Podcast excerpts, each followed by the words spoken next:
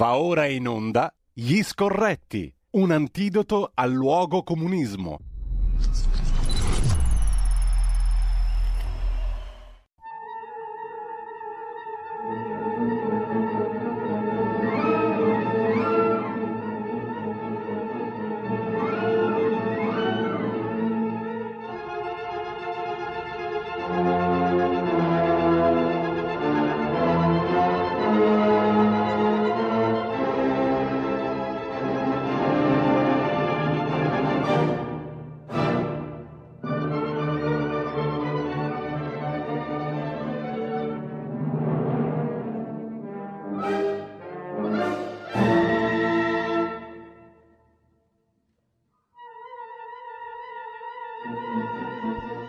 La linea va subito ad Antonino D'Anna.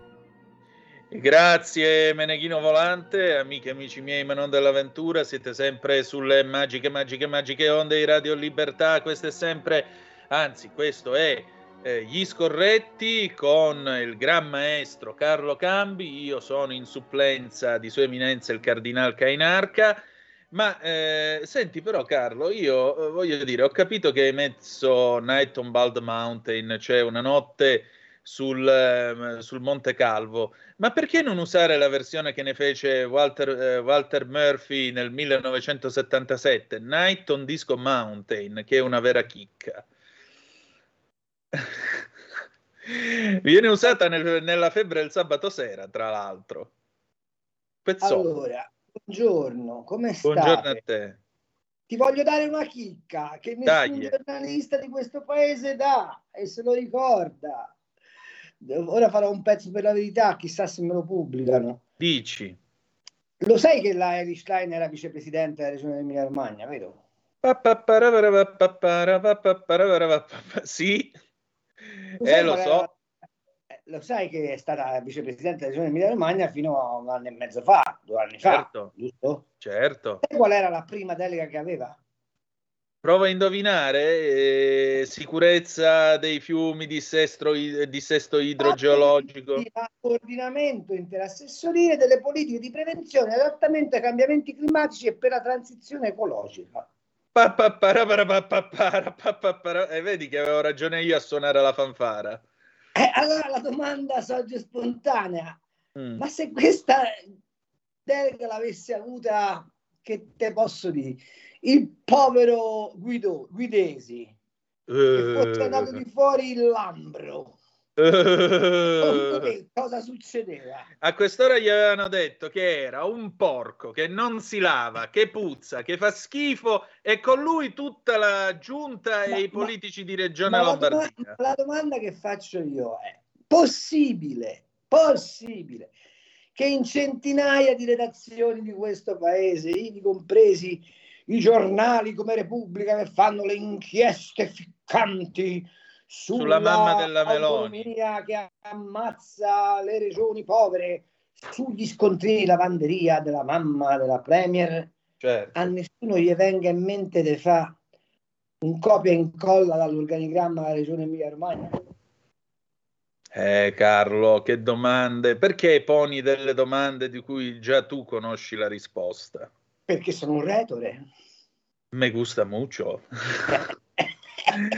Mi gusta mucho. Allora, senti, ma nelle Marche da te come sta andando per ora? Perché stamattina abbiamo sentito Riccione e Bologna. No, le Marche non esistono, perché siccome sono governate dal centrodestra non esistono, sono state cancellate dal paesaggio italiano, infatti si passa direttamente. Il problema è che se va avanti così gli rimane soltanto 3 regioni di cui parlare. Vabbè, sono state cancellate, va molto male, e sai dov'è che va male? Dove i sindaci sono del PD. Oh, come mai? Cioè a Pesaro nessuno gli viene in mente di dire a Ricci, che è da 10 anni che governa Pesaro, che è andato sott'acqua e che forse c'era anche un problema di sistemazione delle strade, delle dighe, dei fiumi, no, niente. Però scusami, a Fano, dove c'è il PD, c'è tutto sott'acqua, no, va tutto bene. a Macerata è venuto su un albero, uno lungo una strada, un albero, si è bloccato il traffico, tu vedessi i media come si sono subito allarmati, non c'è controllo del territorio. Capite che in un paese dove anche l'acqua è di destra o di sinistra a secondo di come la pigli non si può andare tanto avanti. Però Carlo, permettimi questa osservazione, ora la diciamo senza fare ironia perché è la realtà.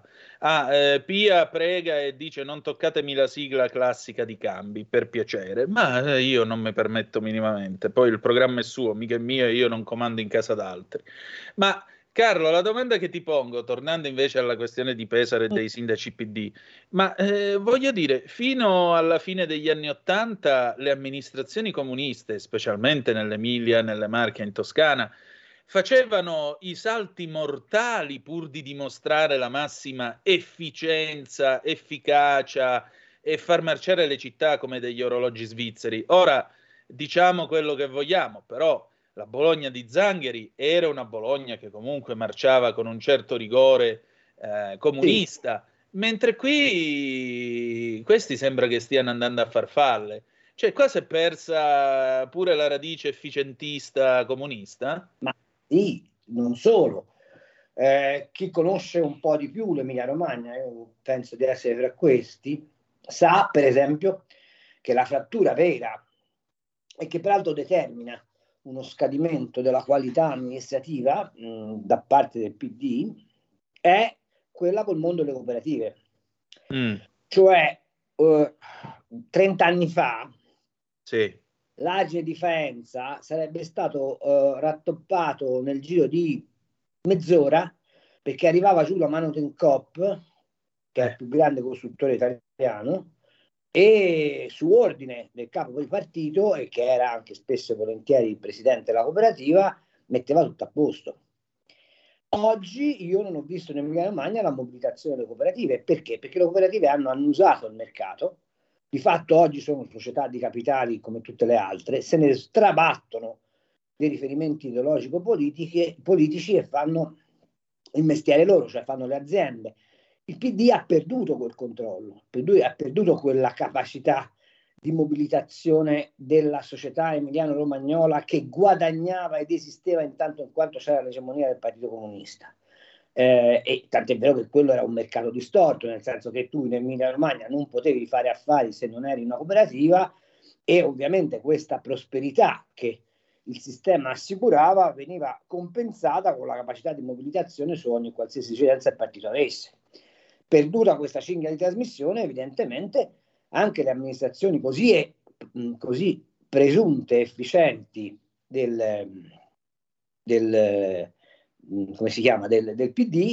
sì, dell'ex PC, vanno in crisi, si misurano con le difficoltà che qualsiasi altra amministrazione ha, e quindi una macchina burocratica eccessivamente farraginosa, e quindi i fondi che te li devi andare a cercare, e quindi le emergenze che le devi affrontare con i mezzi che hai a disposizione e non con gli apporti extra amministrazione che ti derivano da quel mondo.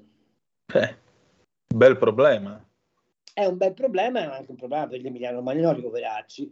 Ma per esempio ora voglio vedere come fa il PD a presentarsi dai bagnini della Riviera Romagnola e dire ora vi revochiamo le concessioni perché la Bolkestein è in Europa e von der Leyen ce lo chiede. Ce lo chiede l'Europa.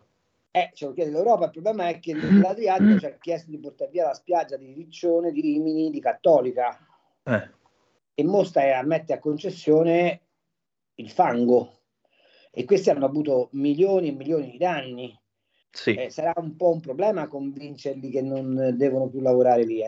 Esatto, milioni di danni, e aggiungerei nel pagare questi danni c'è anche la banca che comunque va e gli dice ti ricordi quel bel mutuo che hai aperto 30 anni fa per il Lido? Continua a pagarlo.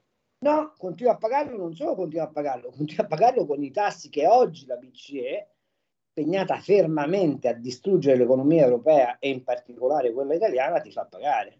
Ecco.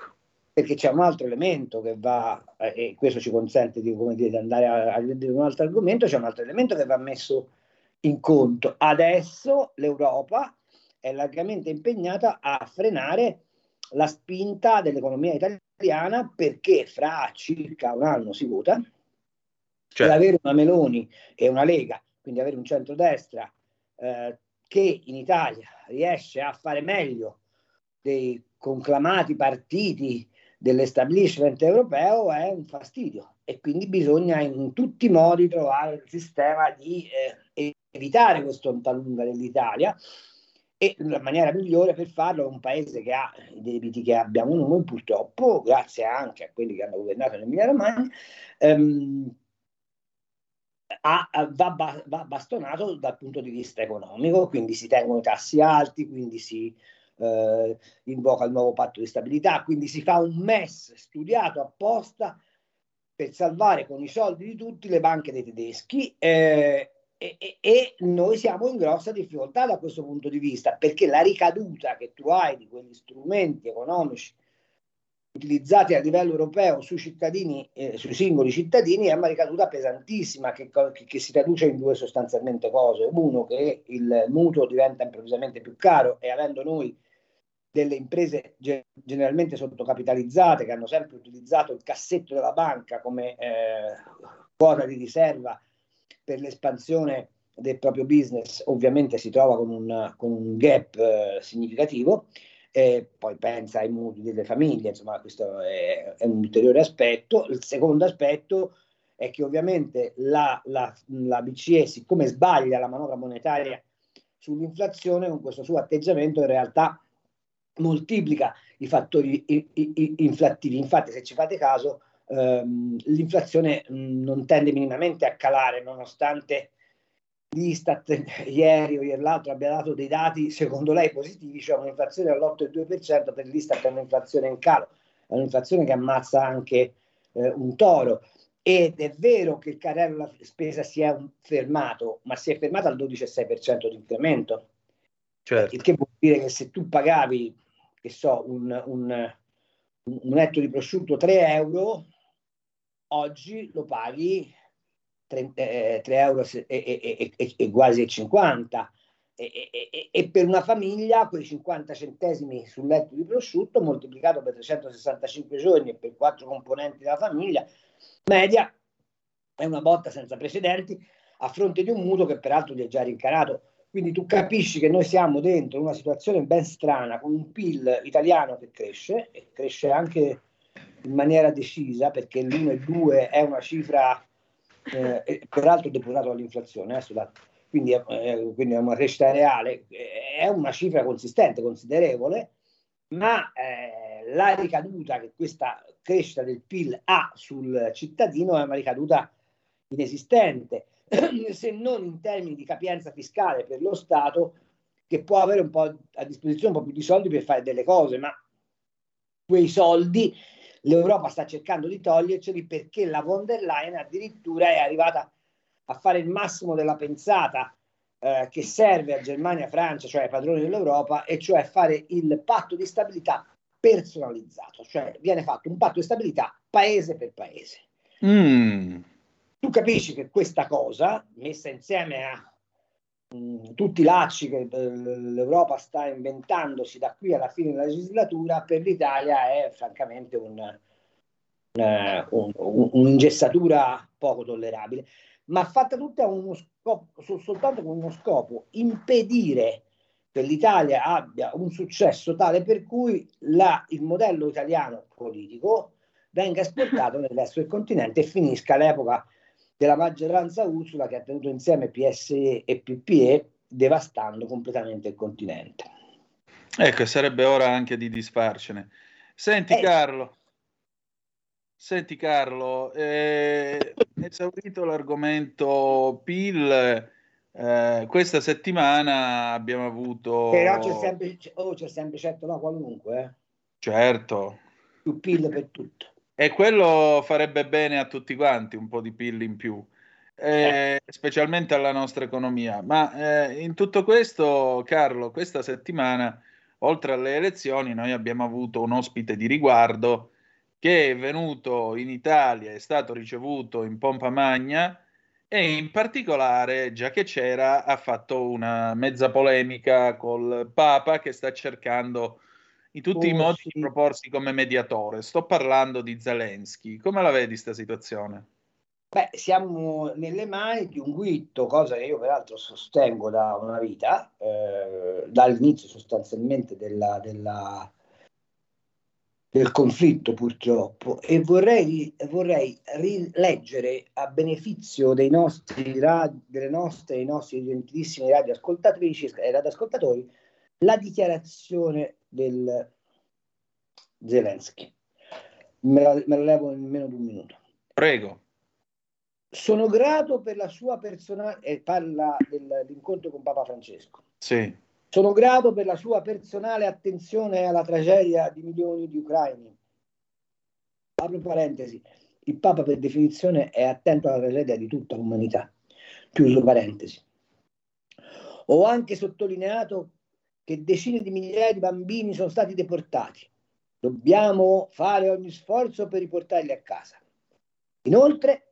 ho chiesto di condannare i crimini russi in Ucraina, perché non può esserci uguaglianza tra le vittime e l'aggressore.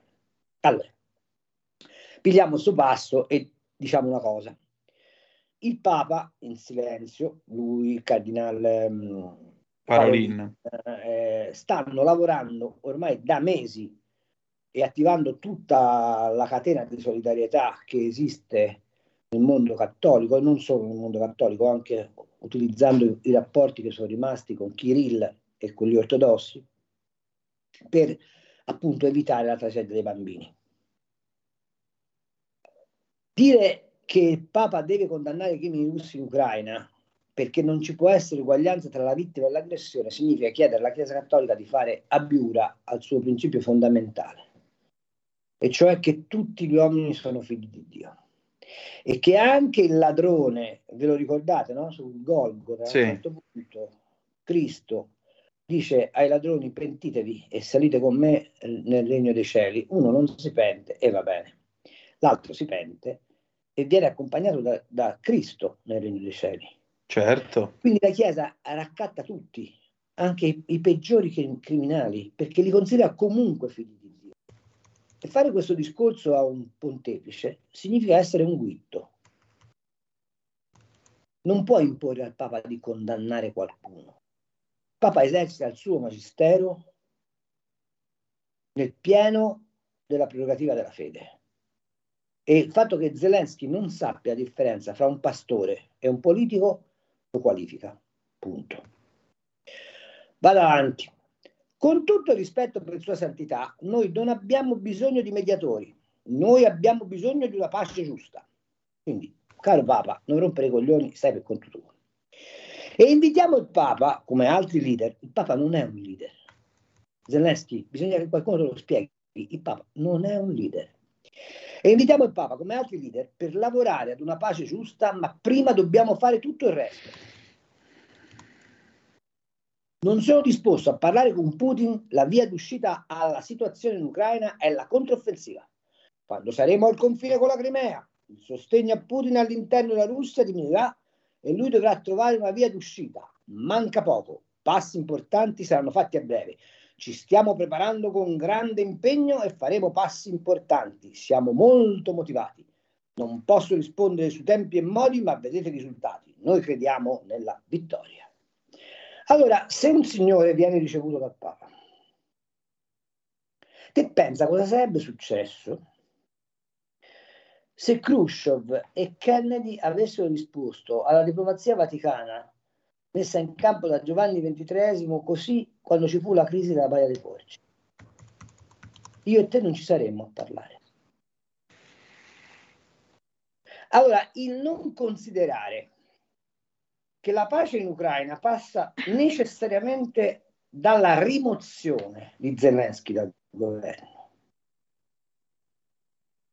e che l'Europa e l'America si devono adoperare per normalizzare prima la situazione in Ucraina e poi andare al tavolo di trattativa con Putin, al quale vanno applicate le sanzioni fortissime, perché ha fatto una vigliaccata. Poi ci sono le ragioni che Putin può mettere in campo su Donbass, eccetera, eccetera, eccetera, sui russofoni. Lasciamo perdere, facciamo un ragionamento realistico. Significa condannarci alla guerra senza fine. E pensare che gli ucraini possano vincere contro la Russia è una follia. Primo, perché la Russia sta alimentando nel mondo un sentimento antioccidentale fortissimo, e devo dire che non fa neanche tanta fatica, perché l'Occidente ci ha messo del suo in secoli e secoli di dominazione sul mondo a non farsi volere bene.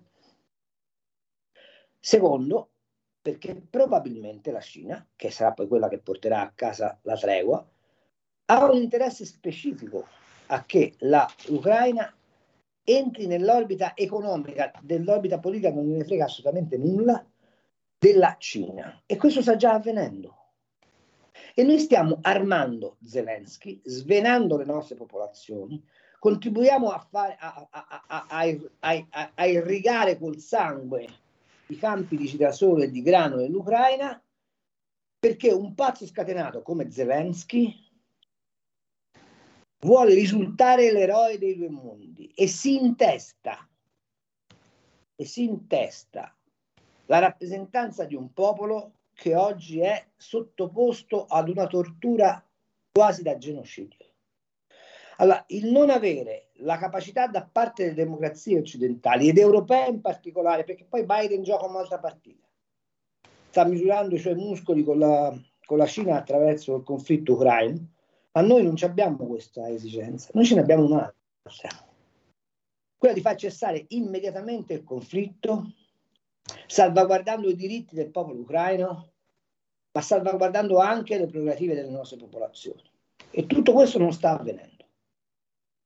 A uno che risponde così al Papa, se io ero Giorgia Meloni, l'avrei preso da una parte e gli avrei detto: senti Topolino, ora io vengo a fare la conferenza stampa con te e l'Italia ti appoggia pienamente, ma tu fai il santo piacere di levarti dai coglioni. Carlo, 30 secondi di stop e poi abbiamo una telefonata. Tutte le domeniche, dalle 8 alle 10, la rassegna stampa del giorno e alcuni dei fatti principali della settimana che si è appena conclusa, con ospiti e telefonate in diretta. La domenica mattina, non perdere contatto con la realtà, su Radio Libertà, senza filtri né censure.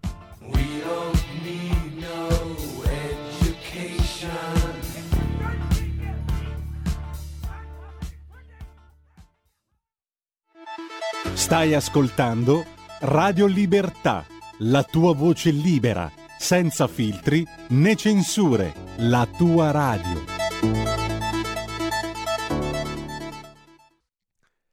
Linee roventi, già due chiamate in attesa, ridiamo subito la linea ad Antonino D'Anna e a Carlo Cambi. Benissimo, le prendiamo in rapida successione. Pronto chi è là? Pronto? Sì. Buongiorno a tutte e due. Io chiamo dalla provincia di Varese. Sono una maestra di 87 anni che ho già telefonato a Cambi, che è uno degli unici uomini italiani che esistono. Senti, e quel Zelensky lì a me fa venire quel che vuoi e via, ma mi fa ancora più male, ma male che la patriota italiana abbia mandato questo essere sull'altare della patria, insieme a quell'altro giornalista che si crede chissà che cosa, che sono andati a sconsacrare un luogo pagato dal sangue dei nostri per la nostra patria. Mi ha fatto veramente, ma veramente male. E ieri sera, mentre la televisione faceva vedere i disastri nell'Emilia-Romagna, che siano colpa del tempo di qualcuno, dell'altro, ma che paga è la gente e via, che la patriota la parla anche a mo' del Zelensky. Ma Padre Eterno, di chi siamo in mano? Carlo Cambi, ti ripeto, ti parlo perché sei un uomo italiano. Ciao. Seconda telefonata, pronto chi è là? Eccoci qua, ciao, sono Walter dal Friuli Venezia Giulia. Ci siamo già sentiti questa mattina. Ciao. Grazie per farmi intervenire. Niente, io a Carlo volevo dire questo, che ho sentito un paio di trasmissioni.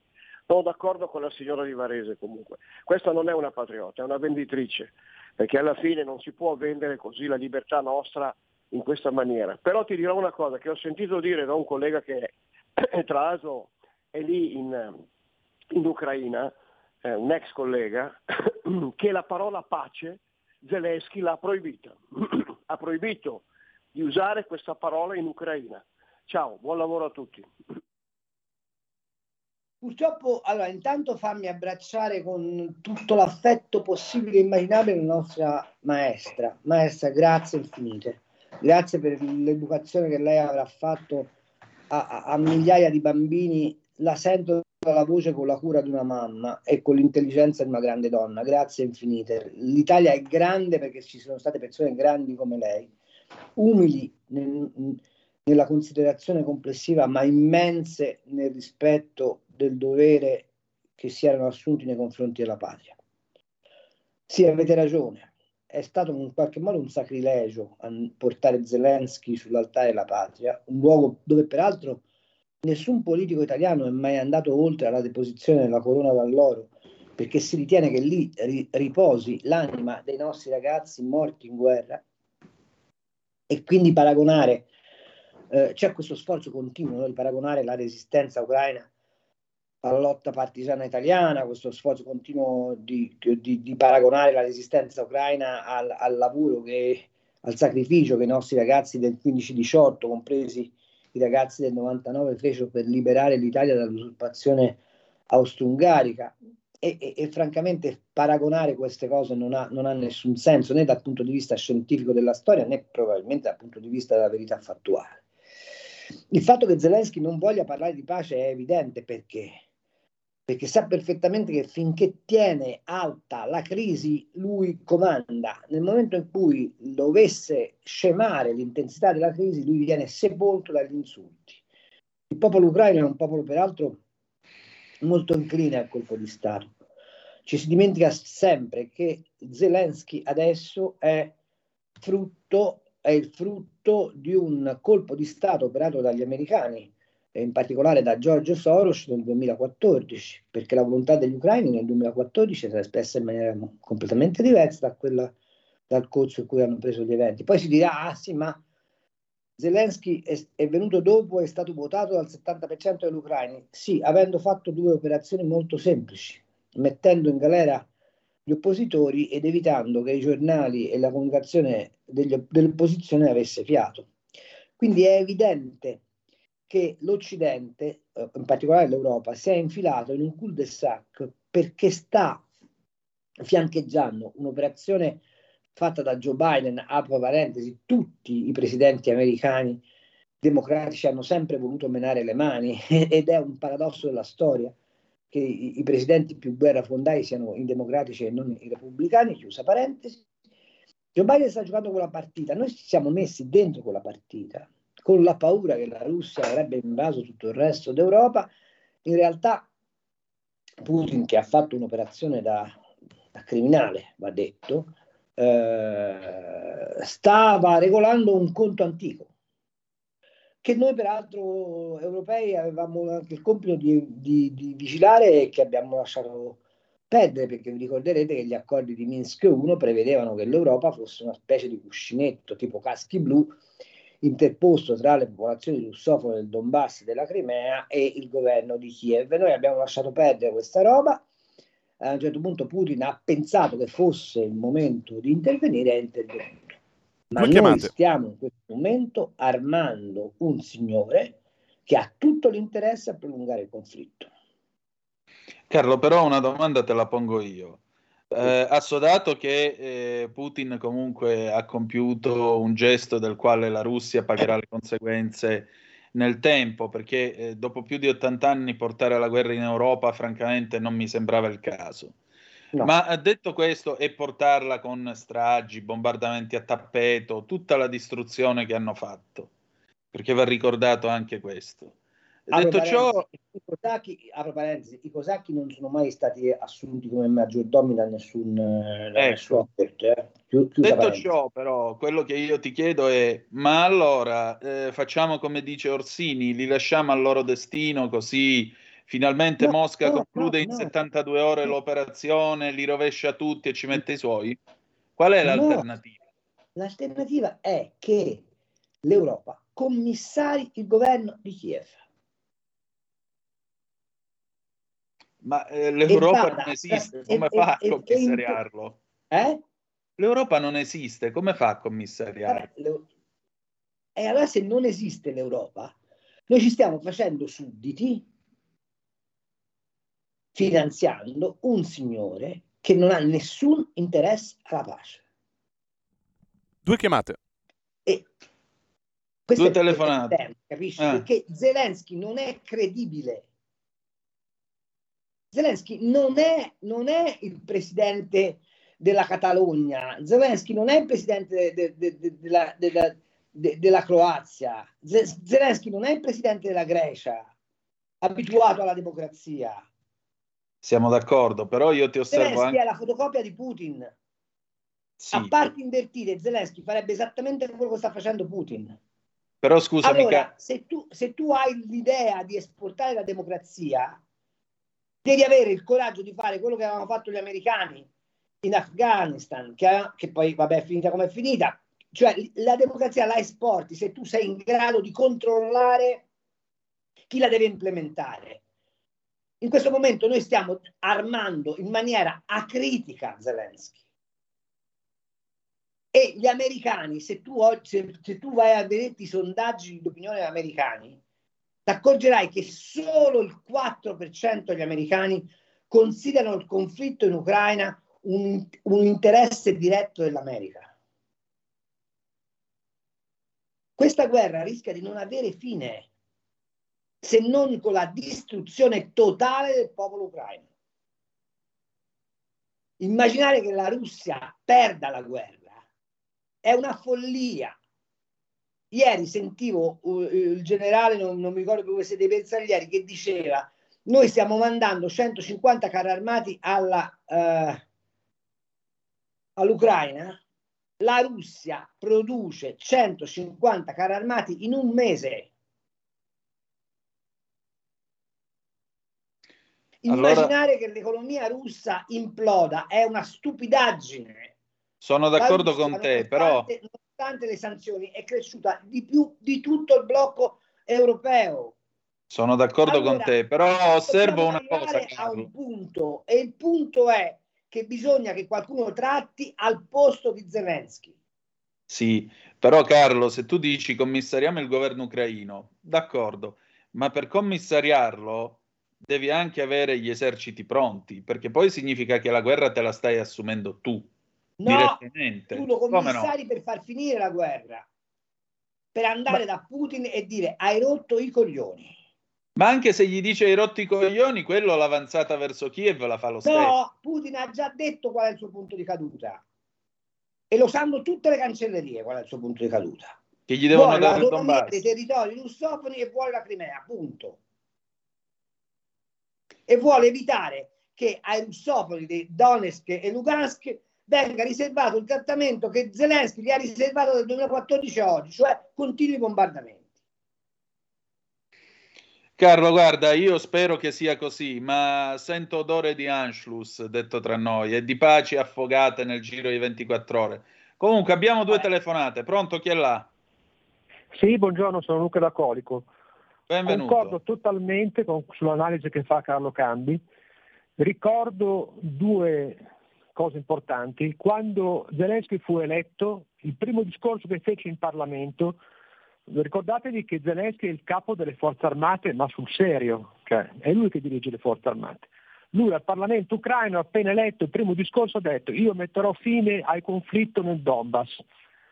In 2 anni non ha messo fine assolutamente niente, anzi ha peggiorato le cose, primo punto. Secondo punto, c'erano gli accordi di Minsk. Zelensky, con la trattativa di Macron, annuncia in Mondovisione che questi accordi saranno sottoscritti. il pomeriggio, la mattina dopo si rimangia tutto. Perché? Perché la guerra in Ucraina è una guerra voluta dagli USA e fatta per procura, costruita nel tempo da Victoria Nuland, da Dipartimento di Stato americano, che ha messo questo burattino, questo guitto. Ha ragione Carlo Cambi. E fin quando è il punto di caduta, ha ragione ancora Cambi, è di lasciare il Donbass e la Crimea sotto una sfera russa e mettere fine alla guerra, cosa che Zelensky non vuol fare perché non lo vogliono gli Stati Uniti, perché stanno traendo troppo vantaggio da questa situazione. Grazie. Seconda telefonata, pronto chi è là? Pronto, sono Giuseppe di Varese. Benvenuto. Allora, signor Cambi, lei cosa mi dice? Cioè, Putin è sicuramente un crimine, un criminale di guerra. Di criminale però c'è l'imbarazzo della scelta, che sono tra di noi e che vivono ancora, perché sono ancora viventi. Poi direi che se Putin è un criminale, allora anche quel signore di 90 anni, no? Pochi giorni fa, che ha difeso quella signora lì dall'assalto di uno stupratore che voleva violentarla e derubarla e fare non so che cosa, allora è un criminale anche quell'uomo lì, bisognerebbe denunciarlo. No, chiedo scusa, non capisco la logica. No, uno che difende una donna che sta per essere stuprata è un criminale, uno che fa i massacri a Bucha e tutto il resto è criminale esattamente come uno che difende una donna. Non capisco la logica. Che Putin è andato in difesa del Donbass, nessuno si premurava di difendere, no? E quella è la logica. E la difesa giustifica le fosse comuni? Ma cosa vuol dire? Ma la guerra, ma quanti ce ne sono stati di criminali nei tempi andati? Quanti ce ne sono stati? Quindi allora, insomma, in guerra e in amore tutto è permesso, fottendocene delle convenzioni di Ginevra e tutto il resto. Certo, di fatto è chiamata operazione militare speciale proprio per non definirla giuridicamente guerra e dunque non applicare le convenzioni internazionali. Ma non possiamo trascinare la discussione su questo livello, perché ma Carlo, purtroppo il livello poi arriva sempre a questo. Sì, infatti, viva Putin, ale, lui è bravo, lui è santo, lui difende i valori e l'Occidente fa tutto schifo perché l'Occidente sono tutti gay. No, non è così. Ma questo è il livello del dibattito, purtroppo, quando poi si arriva a parlare di questo. Ma non è così, cioè il tema è un altro. Il tema è un altro. È la dimostrazione evidente che l'Europa in quanto tale non esiste, ed è la dimostrazione evidente che in un mondo che si sta deglobalizzando, la capacità di interdizione di chi ha i valori democratici alti non esiste più. La guerra in Ucraina, l'invasione dell'Ucraina a parte di Putin, che è un maiale massacratore, okay, e va ribadito ogni volta, è però il sintomo di una patologia che non riguarda l'Ucraina, ma riguarda il conflitto esistente tra blocco occidentale e blocco antioccidentale. E su questo direi che siamo ampiamente d'accordo. Fammi finire, che è emerso col Covid. Il fatto che ogni economia ha bisogno di essere resistente per conto proprio ha fatto saltare l'interdipendenza dei sistemi economici.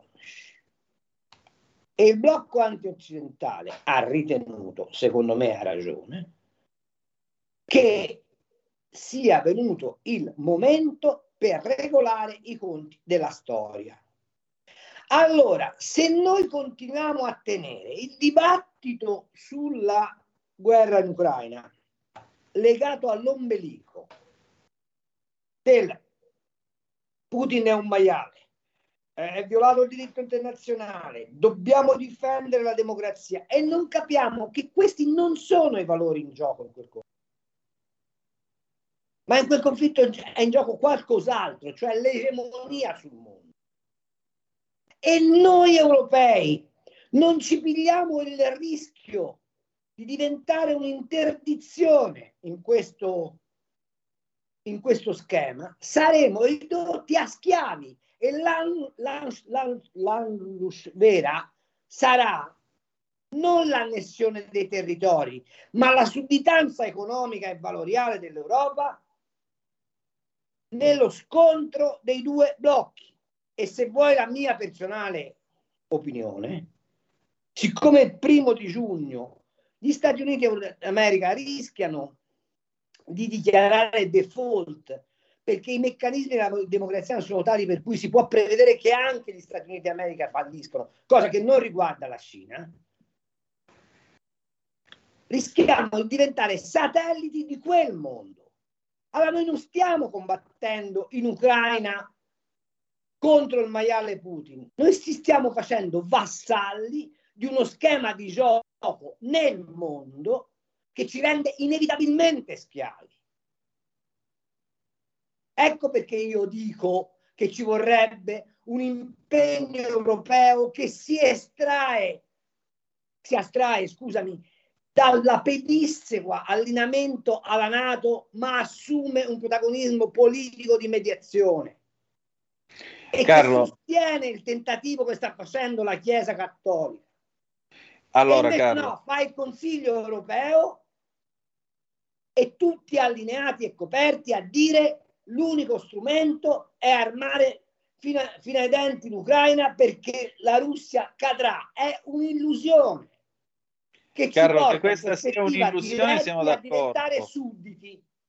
Chiedo scusa, che questa sia un'illusione siamo d'accordo. Sono d'accordo anche col principio se ti buttano a mare impara a nuotare, perché a questo punto dovrebbe nascere l'Europa.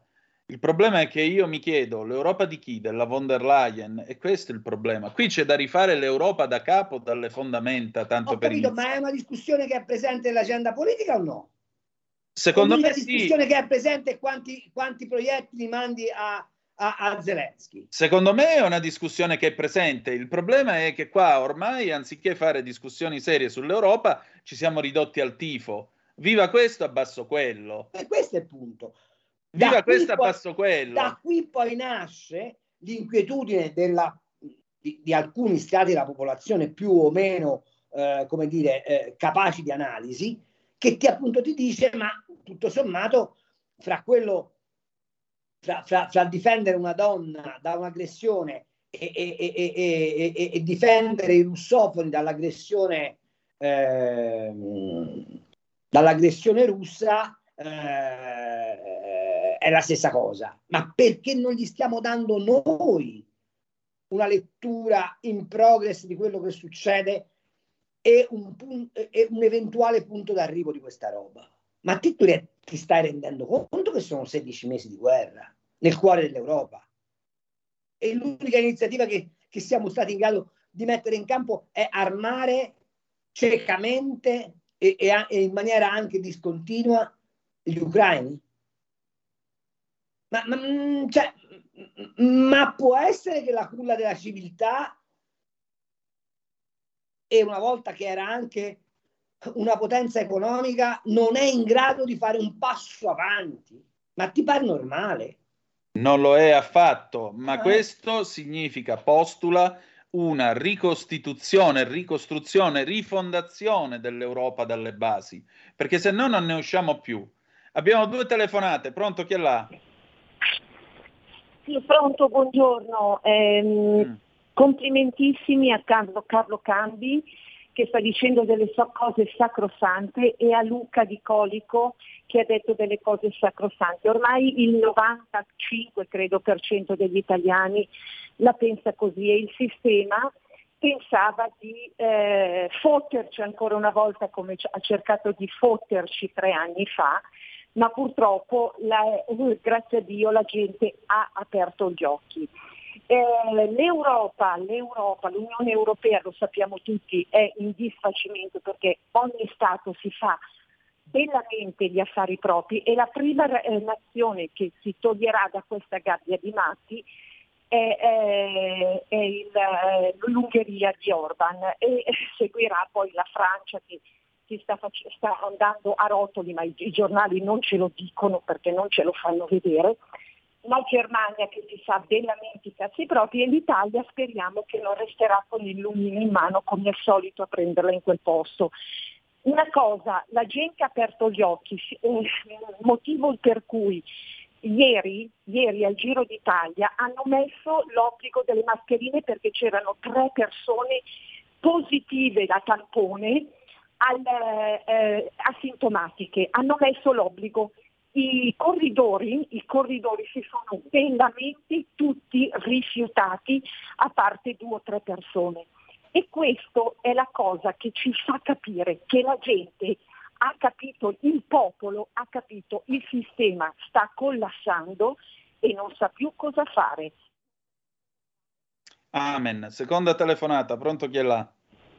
Sì, pronto, sono Dario, chiamo dalla provincia di Treviso. Benvenuto. Volevo ricordare che la guerra in Europa non l'ha riportata Putin dopo 80 anni, l'hanno riportata altri, tra cui in Italia D'Alema e Mattarella, bombardando la Serbia per difendere un popolo. Allora, se la giustificazione di Putin non è valida, come mi giustificate i bombardamenti che noi abbiamo fatto a Belgrado per difendere un popolo? Mi sembra che in Donbass siano morti 14.000 persone, non so quante ne sono morte a Bucha, ma nel Donbass ne sono morti 14.000. Allora, se non mi giustifica l'operazione speciale o la guerra di Putin, come mi giustificate quella che invece è stata propagandata solo ed esclusivamente non come guerra ma come operazione speciale fatta contro la Serbia? Grazie, vi ascolto. Carlo. Ah, sai, sulla Serbia sono passati tanti anni, in effetti è vero, abbiamo usato 2 pesi e 2 misure, ma le stiamo usando in tutte le... Allora, facciamo un ragionamento molto semplice. Perché la Turchia sta nella NATO, si stermina i curdi? Perché compriamo il gas dall'Azerbaigian, si stermina gli armeni e occupa l'Armenia? Perché... E per una serie infinita di ipocrisie che fanno parte in qualche misura anche delle relazioni internazionali. Ma il tema non è... Allora, facciamo un ragionamento. Putin, entrando militarmente in Ucraina, ha violato le leggi internazionali. Punto. Putin, bombardando quartieri civili e prendendo di mira obiettivi civili, ha commesso dei crimini che sono sanzionati dal diritto internazionale. Punto. Queste 2 verità sono innegabili. Ci sono però poi altri elementi. Se l'Europa, che doveva sorvegliare sugli accordi di Minsk, che doveva farsi carico della tutela delle popolazioni russofone in Ucraina, che aveva dato per assodato che la Crimea ormai apparteneva e appartiene storicamente alla Russia. La guerra di Crimea, ragazzi, l'abbiamo studiata, certo, ok? E che quindi servisse un'operazione diplomatica di continua interlocuzione con l'Ucraina per tenere saldi i principi, e che non l'abbiamo fatto, e che quindi noi europei siamo come Putin responsabili del conflitto, perché se si fosse in tribunale l'Unione Europea potrebbe essere chiamata in correità per culpa in vigilando. Questo deve essere chiaro. C'è un altro elemento. Noi nel 2016 abbiamo detto a Putin: grazie che ti stai occupando di evitare che in Ucraina ci sia un genocidio. Gliel'abbiamo detto noi, europei. Noi, e in particolare la Germania, siamo andati da Putin dicendo: tu sei un alleato di ferro e compriamo il tuo gas perché ci fa comodo. Noi, sempre noi,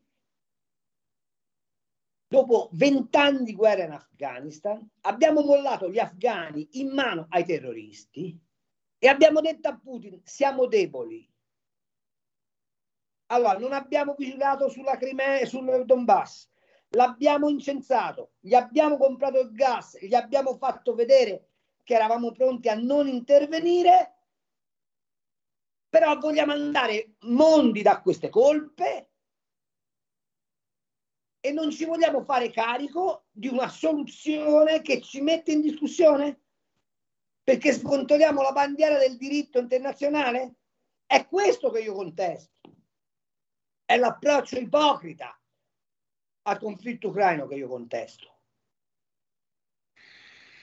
Carlo, sicuramente è un approccio ipocrita. Resta il fatto che io, a differenza tua, non nutro molta fiducia nel fatto che un eventuale commissariamento, ammesso che si possa fare, del governo ucraino possa portare alla fine della guerra e possa portare Putin a rispettare le sue promesse. Mi viene un po' difficile.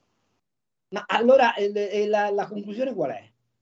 Ma la conclusione qual è? La conclusione è che probabilmente se qui non c'è la possibilità di un dialogo serio tra la Cina e gli Stati Uniti d'America, perché ormai, parliamoci chiaro, la Russia è finita nelle mani dei cinesi, questo credo sia abbondantemente evidente, se questo non accade, se questo non accade con un accordo che sia da pari e patta per far salvare la faccia ad ambo le parti, non risolviamo niente. Sai cosa ti dico? Che se confini su questa soluzione e la Cina vede che l'America alza troppo la posta, sai che fa? E che se ne fotte, li lascia andare a tutta birra. No, attacca immediatamente Taiwan. Quindi dobbiamo essere noi a commissariare il governo ucraino per evitare che la Cina attacchi Taiwan. Noi cosa lo garantisce? Ci dobbiamo fare carico della nostra colpa in vigilando e andare là a risolvere il problema, fottendocene di Biden e di Xi Jinping. Su questo sono d'accordo. Non vedo però le stature politiche in grado di farlo. Se ci fosse stato Kohl... la Thatcher, allora, ero d'accordo con te, allora, perdiamo pure noi. Fermati, se non ci sono le stature politiche per fare questo, allora io pretendo che il mio governo italiano dica che non ci sono neanche le stature politiche per fare il patto di stabilità. Ecco, questa è una soluzione che mi sento ampiamente di condividere. Battere i pugni in questo modo, sì. In questo senso, ma invece sì. Noi stiamo continuando con l'atteggiamento fate voi che a noi ci va bene tutto. Ecco, questo è un errore, laissez faire, laissez passer.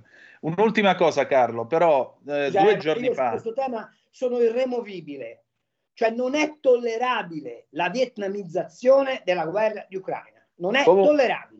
Senti, non è tollerabile dal punto di vista dei valori cristiani, non è tollerabile dal punto di vista economico, non è tollerabile dal punto di vista politico, non è tollerabile dal punto di vista della storia recente dell'Europa. Carlo, io devo chiudere, però un'ultima cosa.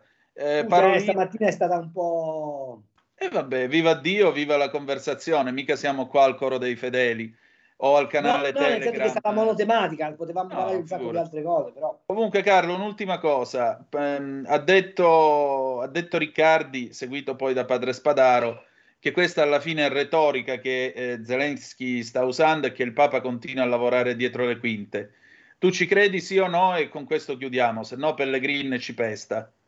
Sì, ci credo e sono anche convinto che l'iniziativa del Vaticano miri a fare l'unica cosa che in questo momento è interessante, mettere in sicurezza le popolazioni da una parte e dall'altra.